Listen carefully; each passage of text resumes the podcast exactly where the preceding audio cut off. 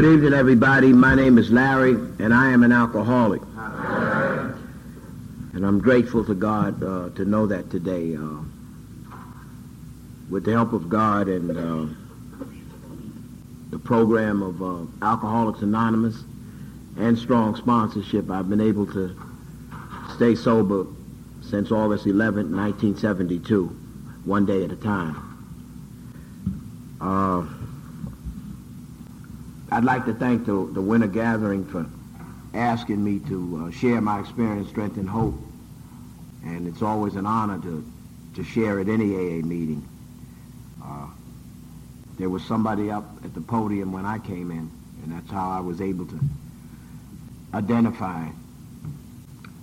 Uh, I was born in New York City, 1931. I just had a birthday November 4th, 65 years old. And uh, my mother died when I was a baby, and uh, my grandmother and grandfather brought me up. Uh, my grandfather died when I was 10.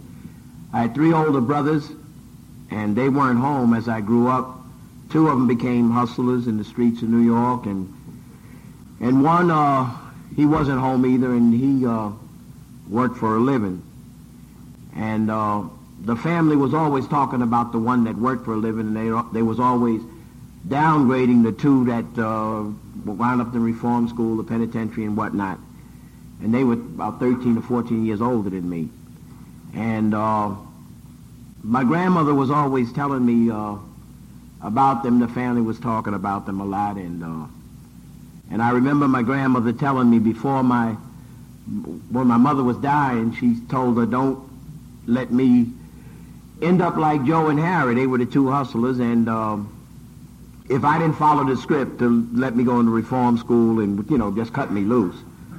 Uh, I don't know. It wasn't that hard because I chose to follow the script. We we uh, had a discussion at the a couple of us the other day at the central office about choices and whatnot like that. And and uh, anyway, I chose to follow the script. And in those days, uh, uh, this was the 40s in New York. Uh, we had the tenement buildings and whatnot, and it was stickball in the neighborhoods in the summertime, and and like touch football in the in the streets, and uh, we'd choose upsides and play. and The girls would be jumping rope, and, and I was into sports. I, that was my uh, my love, and and uh, and I believe, looking back, I, I wanted to live down that image of my my two two brothers, and and um, but I believe sports helped a lot, and uh, they kept they did keep a tight rein on me.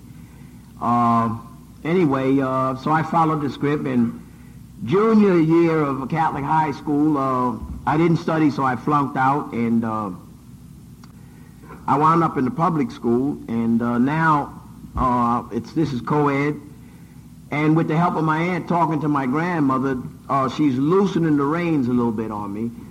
So uh, I think I was around 17, going on 18, and uh, so now I'm able to hang out with the guys in the neighborhood. Now most of the guys in the neighborhood, practically all of them they went to the public school, and all I was able to do was play ball with them, and then I had to come on in. But now I, I'm able to hang out with them a little bit, and I think curfew curfew was I think 12 or 1 on on uh, Friday or Saturday night, but it was it wasn't late, late.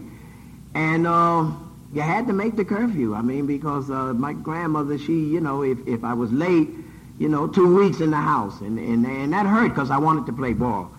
So I followed the script, and um, but we'd give these uh, uh, club parties, or sometimes we'd have like little dances at, at the house. And I was a wallflower, and uh, and I wanted to be the guy that could get on the floor and dance and talk to the girls, and I and I couldn't do it. And then I was introduced to this wine, and the wine did the trick. I was able to be somebody else. I was able to talk to the girls and and uh, become somebody else. Uh, it really wasn't that much much drinking because hardly none of us had any, you know, money. And then we was mostly was playing uh, sports, and a lot of the guys were a couple of years younger than me. Anyway, I graduated from high school, and the next week I joined the Marine Corps.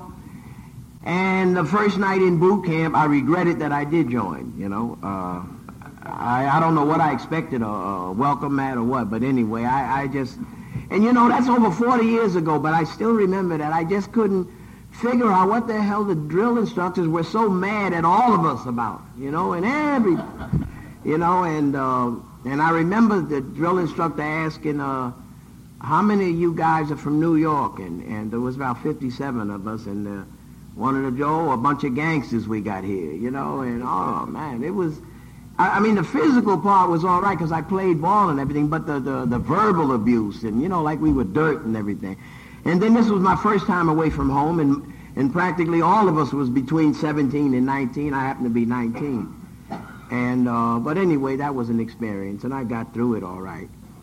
Another key thing that happened, um, I was going with a young lady that lived right across the street from me, and um, this was when I went against the, the, my grandmother's wishes. And this young lady happened to be 13, and I was 19, and um, this was no sexual thing or anything like that, but I planned to marry her when she got out of high school.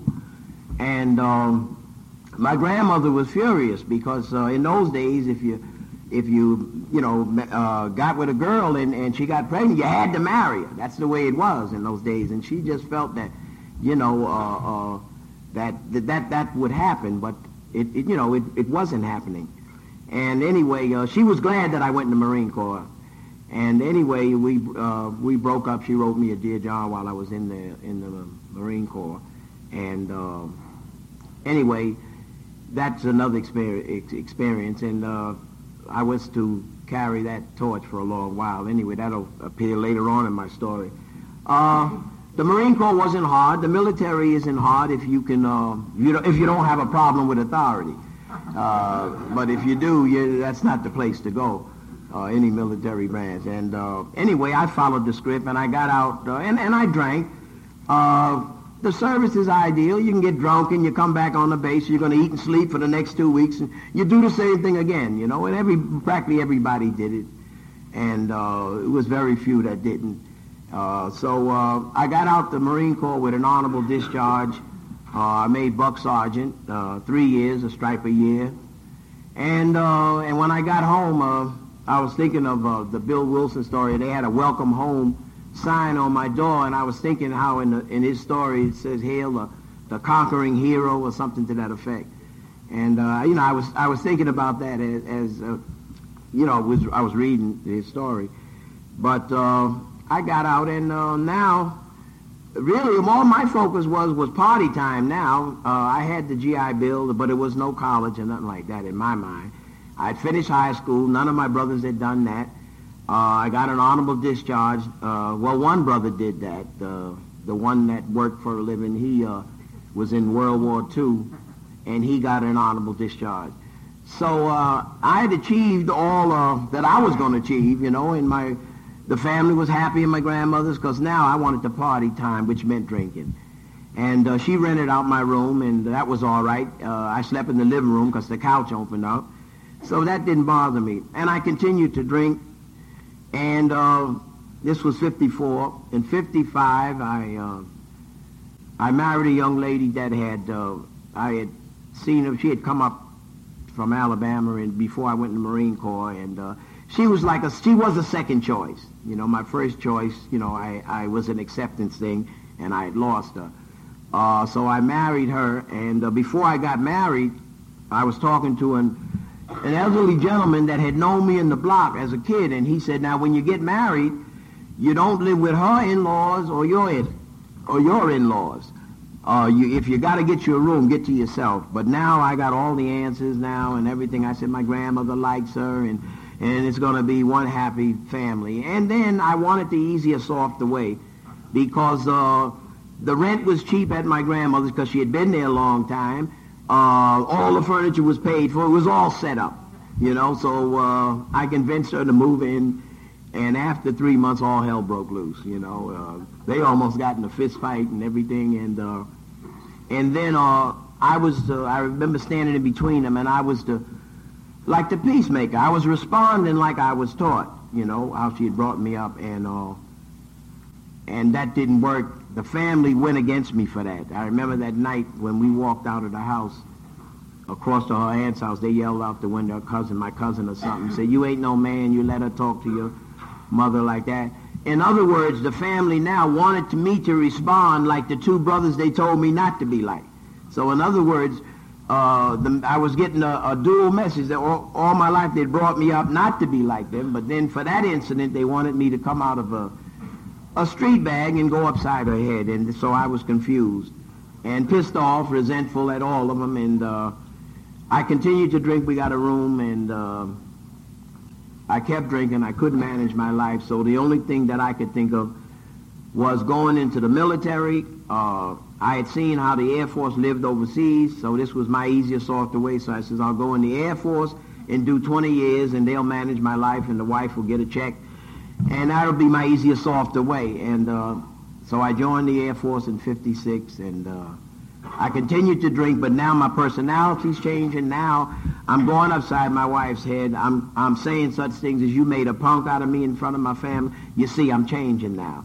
I'm, re- I'm uh, resentful against my grandmother. She brought me up to be a punk or a sissy. These were my thoughts now, you know, because I was ridiculed for being brought, you know, by, by not responding the way they thought I should respond.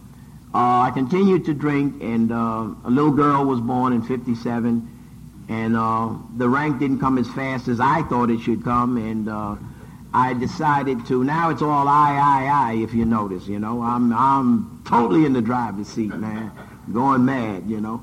Um, I, I decided to get out. I moved back on the base, and my wife goes back to New York and with the little girl, and I got out in 1960, and uh, from 1960 to 1970, my life was a, a big fat mess. Three more kids were born. Now this makes four.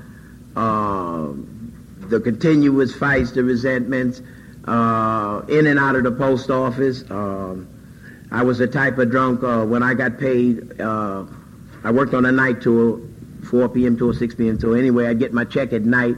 Off the top, I'd go cash my my check in a, in a in the liquor store or the bar, you know, and then I come back to work and, and I continue to drink. Uh, I was always in trouble on the job. Uh, a lot of times the wife didn't see me.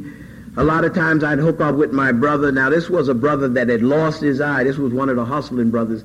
He had lost his eye in a rumble, and so he had squared up now, and he was had to work for a living, and his wife was a street person, so she worked and uh, I would hook up with them, and they were the ideal uh, drunks, man, uh, alcoholics. Boy, I, I could go there, and they'd have four or five quarts of liquor on the table. The beer would be in the refrigerator, and the jukebox would be jumping, you know, and whoever was in the neighborhood could come on in, you know. And we'd party for, for two or three days or maybe a week. We'd spend up my paycheck, her paycheck, and his paycheck, you know. And if you came with me, you were automatically welcome, you know. So uh, this is what would happen. Then I would come back home and beg the wife to take me back home and promise this and promise that. But I never remember promising I wouldn't drink. I never remember promising that. Never, I never remember promising her that. But uh, and then the remorse and guilt, you know, the remorse and shame. Because I had four kids, and I remember one time I came home off a drunk about a week or so later, and my my oldest boy was uh, think he might have been nine or ten, and he had a hole in his shoe, and he was playing with it, and he had his fingers, and I stood behind him, and I broke down and cried because I just had the money two weeks ago, you know. But once I picked up that first drink, it took me, you know, and that was hurting and shame, you know. Uh, so I continued to get into trouble. Finally, uh, I wound up in the workhouse for non-support. You know, now I was in my 30s, and uh, when I went there, they gave me that one call, and I and I figured, uh, you know, I'd been the good boy all this time with the family. I hadn't gotten in trouble, so I was owed one. So I said, well, no problem. They'll pay the arrears and get me out. So I made the one call, and my grandmother said, no, let him stay. You know, and man, was I pissed off, you know, and I have a resentment? Because I figured I was owed one, you know. So uh, anyway, I did close to 90 days, and uh, and then while I was in there, I met a guy he was a policeman. I was in the receiving department, and uh, he recognized me from grammar school, man. You know, and he said, "Man, didn't I go to school with you?" And I looked at him, and I said, "Yeah, yeah." And that was another, you know, uh, hurting thing. But anyway, I got out of uh, the workhouse, and the judge told me, "If you come back over here again, I'm going to give you a year." But uh, I got out, and I continued to drink, and uh, continue to, to mess up. And uh, finally, uh, with the with the advice of my brother, the one of the other ones that was still hustling, uh, trouble was was closing in on me, and and uh, he said, "Why don't you leave the post office, resign from the post office, and uh, take off the jersey?" Now the woman had you locked up. That was his his idea. She had me locked up.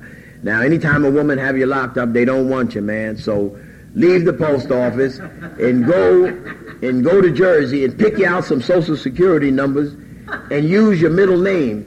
Now he had gotten that idea because what, what had happened, he had he had a job with a uh, he worked for this bar and they sent him to the bank with I think it was this was in the forties.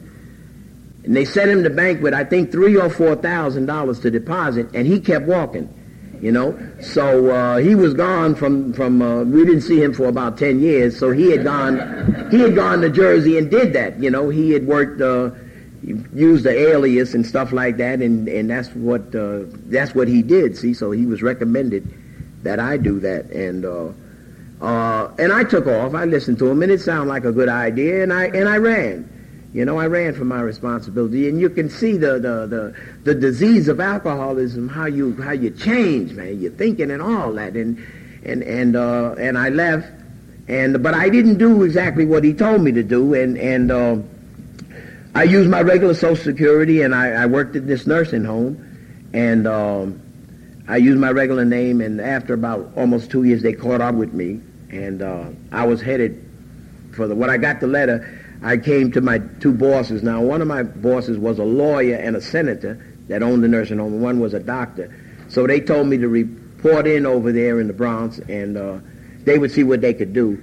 So I stayed overnight, and then uh, a guard came to the cell, and he said, "There's two ladies out there. You know, they paid your arrears, and and they're taking you back to you know to Jersey." And uh, so they took me back to Jersey, and they paid my arrears, and uh, but I continued to drink. You know, I mean, that was just, uh, and this was this was a nursing home where you you you ate three meals and you're like a military thing again, and and uh, and I'd get drunk. Uh, I would drink every day and whatnot, but I was functioning somewhat. Uh, finally, um, I left the nursing home and I came came back to New York, and uh, my wife took me. Now she hadn't heard from me. The family hadn't heard from me, and here was a hurting thing. My grandmother had died and was buried. See, with the resentment that I had, I didn't get in touch with none of the family. You know, all they knew I was somewhere in Jersey, and um, and she had been she was had died and was buried, and I wasn't even there, and uh, that was a painful thing. And I got back in 1967, and uh, the wife took me back home, and uh, I continued to drink. I got back in the post office, and it was the same the same deal. So finally. Uh, I came off this drunk, and I always took at least a week. I never took one day. You know, it was always two or three, and and after three days, you had to bring a note. So if you're going to bring a note, you might as well take four or five days. And that was my rationale. You know. Uh, anyway, uh, I came off this drunk, and I come to work, and a guy comes up to me, and he said, "Man, did you hear about Charlie?" I said, "What about Charlie?" Now, Charlie was a was a, a fellow that I had gone to high school with and he worked in the post office, and we had drank a lot together, wine and everything. And uh, he said but he tried to jump out the post office window Saturday. This was Monday when I come. I said, jump out the window. He said, yeah. So I said, what the hell was wrong? And he said, they took him out of here in a straitjacket. They took him down to Bellevue. Now, Bellevue was the nut ward way downtown in, in uh, Manhattan. So I couldn't figure out what the heck was wrong with him. So, so when he, Charlie comes back about a week later, and I said, man, what happened to you? He said, man, I had DTs and voices was telling me to jump out the window. I said, voices? He said, yeah, man. He said, I'm an alcoholic and I'm going to AA to do something about my drinking. So I said, oh. So I'm looking at him. Now, I, got my jug near my locker and I'm looking at him and the guy's sober and he's talking about AA. And then he's, you know, he's saying, man, uh, and how he got the message, he was in Bellevue that night, that one of the days, and they came around and uh, they asked, does anyone want to go to an AA meeting, an AA meeting? So one of the guys said to him, he says, man, you're going to the AA meeting? So he said, man, I don't own no automobile. He said, no, man. he, he, said, he said, this is Alcoholics Anonymous. And uh, this is where uh, the people from outside, they come in and they tell them funny stories, and they give you free cigarettes. So, so he thought, you know, he thought to himself, he said, well, I ain't got no cigarettes. What the heck? I'll, I'll, I'll go any, you know, anyway. So he went, and at, at the podium was an ex-policeman, and the policeman was telling his story, and he said, now, uh, I used to be a patient right here, like you people, and he said the po- the police department fired me for drinking. He said, now, I was resentful at them for firing me, but I'm grateful now that they fired me now because it led me to Alcoholics Anonymous. And if you want to get your life together, when you leave here, go to AA. So that's how he got, you know, he got the message. And uh, so this was around, I think, August maybe. And then uh, he said, uh, he was talking about AA, and he was saying, man, it's the hippest thing going, man. They got doctors in there, lawyers, penitentiary cats, cats that been to the nut wards and, and all that. And, you know, he was, he was excited about it, you know, and I'm looking at him, and the guy's sober, you know, and I'm drinking and I'm looking at him, you know. So he says, uh, after 90 days, you got to tell your story. Well, in New York City, they call it qualifying, and after 90 days, they do ask you to leave, you know. Uh, and then sometimes, uh, even at an open discussion, they'll ask you to lead. And they really don't make a, a, a big thing about it. They say, tell how you drank, how you got to AA, and how you, you know, been doing for the, for the 90 days. And as you stay sober, you'll have more to tell. And uh, so anyway, but he had the wrong impression. He didn't have to lead, lead you know, because it's a choice. So anyway, he was talking about AA, and uh, so I asked him. I said, "Well, when, when you get ready to, you know, to to talk, let me know. I'll go with you. So nearing his 90 days, I asked him, I said, hey, when you going to talk? So he said, I ain't going back to AA. And so I said, well, I said, why, man? He said, man, I'm going to smoke me some reefers, man. And, you know, and I can't get up at the podium and be, you know, be talking, talking AA. He said, and ain't, and ain't nothing wrong with smoking reefers. He said, but I don't want to mess with alcohol. I don't want to hear them voices no more. So, um, so, and he, and then he said, he said those guys are, are, serious about it, man. They they high off life, man. You know, and sobriety is a way of life. So he didn't go back. But what happened uh, later on in that year? This was the '70s. God had used him to plant a seed, and I, and I'll explain it to you. I was on on a drunk as usual, and this drunk I got my paycheck December 5th. Now this is Christmas time. Everybody's hustling to get money for the kids. But see, that's the deal. When you pick up, when I pick up that first drink, man, it didn't matter what was going on, you know. And I wound up in Brooklyn with my brother, and uh, he was by himself now because his wife had died of sclerosis of the liver three years earlier. And we all went to the funeral, all drunk and everything. And, and that's another thing, you know, uh, people can be dropping dead all around you, and it doesn't even register, you know. And we kept on drinking. But anyway, I hooked up with him, and I didn't come off that, that drunk until December 30th. And uh, now it's time to go back to work. Now it's time to hustle up money for a doctor's note you know, and I said, Jesus Christ. And the note was only, I think, five or ten dollars at the most, you know. So now I can't get no money for the note and blah, blah, this. And I got to have a note to come back. I always brought the evidence back. And uh, that's another thing they were closing in on me, too. Uh, that one of the leave counselors told me, he said, you know, Mr. Darden, we don't have to accept your doctor's note. I said, what do you mean? You, you got to take my doctor's note. He said, wait a minute. He says, we know employees get sick once, maybe twice a year, but not the way you're doing it you know. And I just thought, you know, alcohol's now we can just do it to death, you know, all the time. So he was closing in on me. You know, and then an old timer told me, yeah, they could send you to their doctor and have you checked out, and if you're that sick, you shouldn't be working and stuff like that. And he said all that stuff had been on the books, but now they were beginning to enforce it. So anyway, um, uh, I couldn't get no money for a dollar. I couldn't. And bingo, my buddy had come to these rooms and he had stayed sober for 90 days. That was my out. And I, and I didn't know whether it would work because it, we didn't have an EAP program on the job at that time. But this was my only chance. So I, uh, I went to Intergroup. I called Intergroup and I talked with one of the guys at the desk. And he shared something about his story and I shared, you know, mine. And, and he, he said, can you go to a meeting today? I says, yeah. So he sent me to the mustard seed on East 37th Street near Lexington. And, uh, and there was, uh, my, Oh, did it? Oh. I'll talk a little louder. Then. So uh, I went to, can you hear me now? Uh,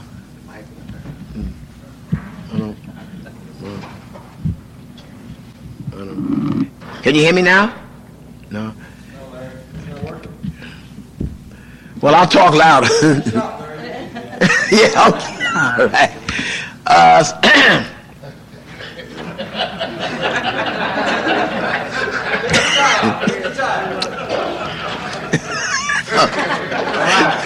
okay. so he sent me to East 37th Street. Did you hear that? Yeah.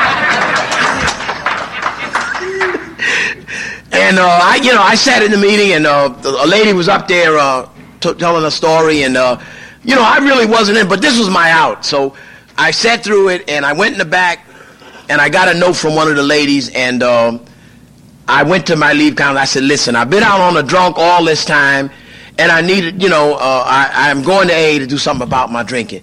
So he looked at the note, and he read it, and he said, okay, Mr. Darden, but you better not pull this again.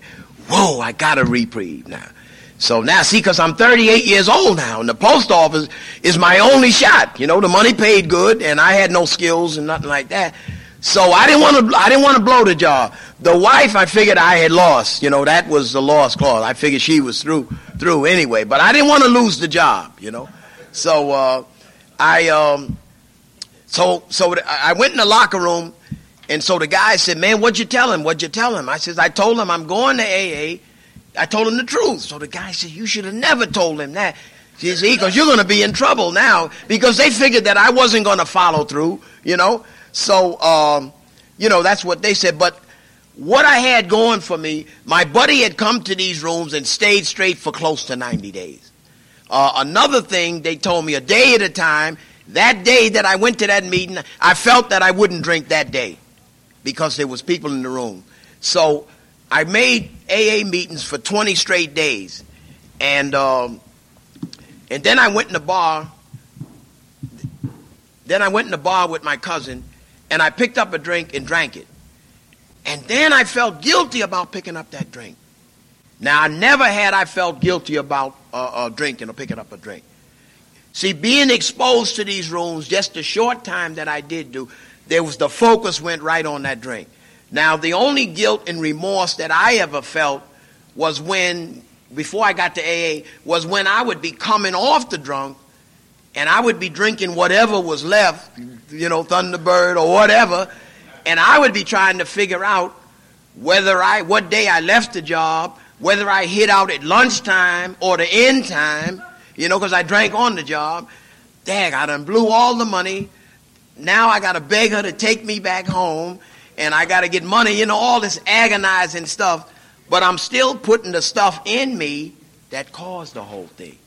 You see what I'm saying? Because I hadn't been here. But once I got here, just for the 20 days, the focus went right on that drink. So then I ran back to the meetings, and to my amazement, they didn't make a federal case. I said, man, I, I picked up a drink. They said, don't worry about it. You got coffee in your hand now, man. Keep on coming. See, they didn't beat up on me. That was important. They didn't beat up on me. So they were glad that I made it back. And then they told me to say, some don't get back, man. Try to stay here while you're here and they just left like little short things, you know, uh, uh, you know, to that that helped me. And, uh, but I, I had no intentions of staying, but I wanted to make the 90 days to to to get back home with the wife and uh, the job be, be all right. So I hung out, I hung in there for 90, close to 90 days, and I was buying me some clothes. I had a few dollars in my pocket, and um, I was sending the money uptown, you know, for the kids and whatnot. And uh, finally, I visited a couple of times. And um, the wife took me back home, and the job got all right. I, I don't need AA now, man. I can control it, you know? And I left. You know, I left. And uh, now when I'm drinking, if, if I got scotch, I'm putting three or four ice cubes in it. Uh, I'm trying to sip. And if I got a jug in the locker room on the job, I'm boxing mail and I'm trying not to go back so often. And my mind is on that jug in the locker and I, and I'm miserable, you know? And I never drank like that. You just down a jug and get another one and let the chips fall where they may and get some more. See, but now I'm trying to control it and I couldn't. And, uh, and then I know, you know what I'm saying? I heard a guy say that. He said, once you come to treatment or AA meeting, you know. You may not stay, but you know. See, because I knew there was another way. See, so and then that was uh, uh, uh, you know, bu- uh, bugging me. And it was getting worse. So finally, I kept going in and out, in and out. And finally, um, uh, and what kept me coming back, I'll tell you, they always told me to keep coming back. See, they didn't beat up on me. So finally, uh, I was able to get honest with myself about the first step. And I took a good look at my track record. Alcohol equal all the trouble that I'd ever gotten into. I remember one incident, I jumped down a flight of steps on my wife. She was carrying my firstborn. And all she did was come for the, uh, you know, the money and stuff like that. Because I wasn't, you know, I didn't go home. And I remember my brother saying, you're crazy, man, you know, and I was. You know, and thank God, thank God. And I always thank him when I go into a penitentiary and lead. I thank him anyway, but especially when I go into a penitentiary and lead because if that woman hadn't sidestepped, you know, I'd be in the penitentiary now because she was carrying. You're not supposed to even hit a woman.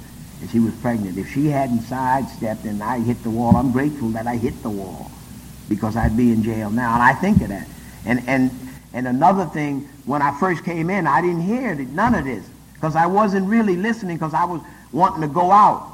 See? A lot of things that I would hear as I ain't never been to jail. And, but once I surrendered to the first step and, and stayed in these rooms and started really listening and identifying, then I started remembering. I said, you know, man, you could have went to jail if you'd have landed on. See, these things, as, as I stayed and started listening, you know. So these are things that, that, that, that, that, I, that I did, and I'm not proud of it. But uh, I finally did surrender. And uh, because I could plainly see all, it was all the trouble I'd got into. And the thing I looked at was able to see that when I made these meetings for uh, the months that I did stay sober, it was better. It was better. And I hadn't even gotten to none of the steps, but it was better. I went to work. I had a few dollars in my pocket. When I stepped off on the floor, and I came back, you know. See? So it was better. And when I went out, it kept getting worse. So finally, you know, I, I, I was able to see that, well, if something works for one day, it'll work for two days if you do the same thing you did the first day. If something works for three months, why won't it work for four months if you do what you did the three months? You know? So that's the way it came to me, and I surrendered. And uh, the day I surrendered, my brother, uh, one of the hustling brothers, he, uh, he hit the ceiling when I said I was going back to AA. You know, outside people, they see you going in and out, in and out, and they look at the in and out, and they'll, a lot of them say, it ain't working. And that's what he said. He said, man, I don't know what you're going back there for, man. It ain't working. You know, he said, man, if you want to drink, go ahead and drink, but make sure you go to work and everything. But I knew he didn't know, you know, but I knew God had me know that, that this worked. You know, if it works for three months, it'll work long, a day at a time. So I didn't pay him, uh, I didn't pay him any mind. Another key thing that I did when I surrendered, I made a meeting that night, and I went uptown and I went to my ex-wife and I said, I'd like to come back home if you'll take me, but whether you take me back home or not, I'm going back to AA. I didn't put no conditions on my sobriety. I knew if I didn't pick up a drink a day at a time, because it was already proven to me I had a chance at life. I knew that from my gut, you know, and it didn't depend, and I'm not put down on her, but it didn't depend on, on her. It depended on, as I come to believe now, God and, and, and AA and the 12 step. I didn't, I hadn't gotten that far, but I knew enough that I couldn't drink, you know. And I had heard an old timer say that at a meeting. They were talking about this and that and, and the fourth step, and they was all around. He said, uh, if you haven't learned that you can't drink, you ain't learned nothing. And that's what I, that's what I, that's what I had to come to. You can't drink. And, and the only way I could stay sober was being in these rooms with all of you. Uh, so I surrendered and, uh, okay, she took me, she took me back home and, and she wasn't that la-di-da about it either, you know. But, uh, that was all right because I was focused on my recovery. And, uh, my first two years, uh, I was on a pink cloud and I heard an old timer say, it's all right to be on a pink cloud, but make sure when you get off that pink cloud, you come down with the first step in your hands. I can't drink. That's what he, that's what he said at that meeting. I never forgot that. Uh, my first two years was, was, was okay, and uh, what brought me off it was my brother, the one that I drank with, got stabbed to death in Brooklyn. The girl that stabbed him to death, we had drank cold duck together the Christmas before I got into AA. Uh, on top of that, she beat the rap. And uh, when my brother from uh, Streets, when I took the news to him, he wanted me to go to Brooklyn with him so we could put a bullet in our head.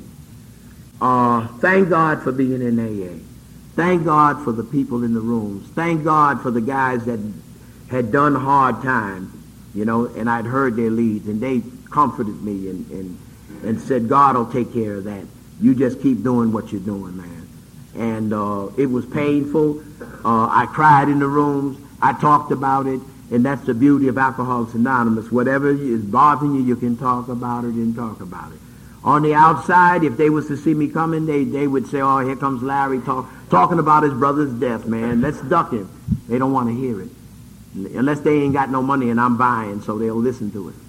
You know? They don't really care, but Larry's buying, so you got to listen to his brother's death. You know? See, that's the deal. But here they listened to me. And I was able to get through that without picking up a drink. That's the bottom line. The bottom line. And then, uh, and then what I learned from that, no matter what happens, I don't have to pick up a drink. You know, God will bring me through it with, with, with all of you people and the 12 steps, the whole package. Because I was able to get through that with the we and God and all. Uh, moving it on up, um, after eight years, uh, I got complacent and uh, I got on a dry drunk and it got so bad that uh, I had to remove myself and uh, I got me a studio apartment and uh, I jumped back into the program. I didn't get another relationship or nothing like that because it was it was me, something that I wasn't doing. So I jumped back into the program and um, I came back after two years and I was there until she died in 85. And uh, the day she died, uh, my daughter came, I think the next day, and she said, Daddy, go ahead to your AA meeting. Uh, we'll take care of the funeral arrangement, her and a friend. And I went to my AA meeting, my home group, and I shared my wife's death. And uh, a lady stood up and she said, Larry, remember, your wife belonged to God, and he just took back what belonged to him. Well, I had gotten a God of my understanding by then. Uh, he does run the show. Uh, he chose to take her. That eased the pain for that day. The pain didn't vanish, but it eased the pain for that day because I didn't pick up a drink. I went to a meeting and I shared it. Bottom line. And then God, did, you know, did the rest. Um, I was at a meeting. Uh, another incident that happened. My my youngest son verbally abused me that, that same year, and he wanted a physical confrontation with me. And he stands about like that, and he wanted a piece of me bad. And he tried to provoke me, but thank God, God uh, stepped in, and I was able to walk away from him. And as I got towards the door, he said, and get the F out. I kept walking, and uh, this time I didn't call anybody in AA, and this is to show you how God can write straight with crooked lines. As I got to the subway, I took the subway ride down to Manhattan. I went to my brother's place. This is the one that was still hustling. And uh, I told him what happened. I said, my son made a punk out of me. According to the streets, he did. And then my brother said something that I never dreamed he would say. Uh, he said, you did the right thing. He said, you don't want to go to the penitentiary for killing your son. He said, because that's what you'd have to do. And then another thing he used to say quite often, he said, fighting is like going to court. You don't know how you're going to come out. You ain't got to win. See? So these were plain, simple truths that made sense. Nothing to analyze about them, you know. So uh, when he said that, and I didn't expect that coming from him. I no way I did I expect that. So I went up there the next day and got my clothes. And uh, and the beauty of this program, I don't have. I've seen my son many times since then. I don't know how he feels. We hug and we, you know, we talk. But I don't. I love him. You know, that's because we can't hold no resentment. You know, they'll eat us alive. And I've seen them several. And this happened in uh, 85. Uh, 87, I was able to retire from the post office, uh, a job that I had abused. And uh, that's a miracle in itself, but God in AA. That, that's, that's the deal, God in AA. If, if it wasn't for God, I would have been fired because a union delegate is no miracle worker, especially when you're always wrong. You know, there's some cases there's a shadow of a doubt, you know, but in my case, when they would see me coming, oh, Jesus Christ. You know what I mean? A plea bargain deal whenever they saw me, you know? So uh, if it wasn't for God and AA, I wouldn't have kept that job. So I retired in uh, 80, uh, yeah, 87. And uh, I was at a meeting sharing about, uh, sharing my story like I'm doing now. And uh, I was saying I was married 29 years, and a fellow walked up to the podium after during like the coffee break, and he said, "Larry, just keep what doing." Well, I knew the guy for years, and uh, he had never been married or whatnot. But he said, "God knows that you're used to having a woman in your life, so uh, just keep doing what you're doing. God's to put a woman in your life." And you know how you hear things uh, in AA, and you put them on the shelf. You don't you don't throw them away. And anyway, uh, in 1988, uh, my childhood sweetheart, the the young lady that uh, I live right across the street from, uh, she was relocating uh, to, to uh, Columbus, and she had come home to, to get her clothes, and her husband had died, and she got in touch with me, and uh, that's the young lady right there. She's with me tonight, and she called out where I was at, and we were together that, that week, and we had the plan, uh, this was before she left, we had a plan that uh, I would come to Columbus for a week, and then she would come back, this was September, I'd come here in October for a week, and then in November she would come to back to New York, you know, we'd, you know, uh, resume our relationship. But uh, what had happened, what I hadn't figured on when she left Saturday, that Saturday, man, did I miss her. I said, holy smokes. So now, I said, oh, Jesus Christ. So now I'm thinking, so I get a brainstorm, and I said, well, wait a minute, I know what I'll do. Because I was working with my brother, and I'd asked him for a week's vacation. So I said, well, I'll tell you what I'm, I'm going to do. I'm going to come to Columbus for a month. So as soon as the thing gets in my head, I call her that night, and I says, hey, I got a better idea. I'm going to come to Columbus for a month. So, so she said, okay, Larry, that's good. I'll line up some more things for us to do because, see, she had been visiting Columbus a lot of years, you know, because her girlfriend was here and whatnot. So when her husband died, uh, she had, you know, recommended, you know, that she come here. So, um, so after I, I, she said, okay. So then I go to work the next day at my brother's place, and, and I'm thinking, you know, and I'm sitting there. I says, wait a minute. If I go there for a month, I says, that feeling will real, will appear again. So then I get an idea. I said, wait a minute. I forget the position I'm in. I said, hey, you're retired. The kids are out of the way. You can go there for good. So then I call her that night. And uh, I say, I got a better idea. So she says, what? I says, I'm going to come to Columbus for good. So she laughed, you know. She said, she said, but you've never been to Columbus, Larry. You don't, you don't know whether you'll like it or not. I said, well, if you're in Columbus, I'll like it. And the next month I came in, in October. But here's where God works. Uh, I was telling her how active I was in AA and everything. So she said, well, Larry, I said, I got to call AA when I get there. But she had met, uh, and, and, he doesn't mind me using the name, she had met Bill Walker uh, in her visits back and forth. He used to be a friend of her friends. And she said, there's a fellow there, and his story sounds something like yours and whatnot. So she says, I'll tell him about you. So when I got here on a Tuesday night, that Wednesday, Bill Walker was at my house, just that quick. And uh, we were sitting at the table and we were talking, and he was telling me about the meetings. And at that time, neither one of us were, were driving, and uh, she drives now. I still don't. But um, we were sitting at the table, and uh, he was telling me about the meetings. And he said, well, my group is a Poindexter, but they got meetings at the, the central office, which was on 1706 East Broad at that time. So then he was telling, I was living up at 161 Raintree at the time. He said they got a lot of meetings up here, and they got one at Morse Road. So now I'm so eager to get busy. I'm saying, man, can I walk it, man? He said, no. He said, well, man, uh, it's conceivable that you can walk it, but still it's quite a few ways. And when he said that word, I laughed, you know, because he made me laugh. So then my wife is looking at us. So then when he leaves, she says, boy, y'all talk with each other like you know each other. I said, we do. You know, one drunk talking to another one. Don't matter. So uh, I came down to the central office Thursday, that Thursday. I went downstairs. I stayed for an hour, you know, and then she, Melitra was upstairs, and then I came back home. Now, here's where the disease waits on you patiently. I had 16 years when I came here, and uh, now I'm going to meetings maybe once a week. When I go down to the day meeting, uh, the, you know, the central office meetings, they go on and on. I'm looking at my watch, and Jesus Christ, I got to get out of here. And I'm out of there at 12 o'clock. You know, I mean, I'm not waiting till it ends. Like, geez, they got to get everybody. You know, there's open discussion. And, and uh, that's the disease trying to draw me away.